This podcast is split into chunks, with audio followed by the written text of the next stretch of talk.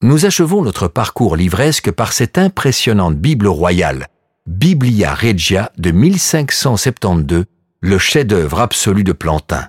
Le tout pèse 48 kilos. Cinq des huit volumes contiennent le texte de la Bible en cinq langues anciennes, ce qui explique l'autre nom de cette œuvre titanesque. Biblia Polyglotta, la Bible polyglotte. Trois des cinq volumes se composent d'annotations et de commentaires du texte. Plantin peut réaliser ce projet avec le soutien financier du roi Philippe II. Ce dernier lui envoie même son chapelain personnel, le théologien Benedictus Arias Montanus, pour coordonner le travail qui prend cinq ans, à raison de onze heures par jour. Une équipe d'humanistes et de linguistes d'exception collabore à cette Bible.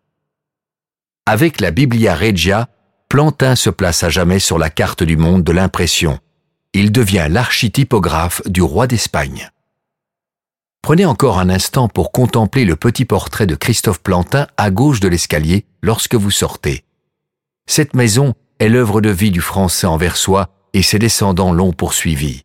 Leur imprimerie maison d'édition a diffusé des idées et des pensées qui ont contribué à façonner notre monde une histoire que vous avez découverte ou redécouverte ici. Nous vous invitons à descendre pour encore découvrir la salle à manger de type français du XVIIIe siècle. Elle se situe à droite de l'escalier. À tout de suite.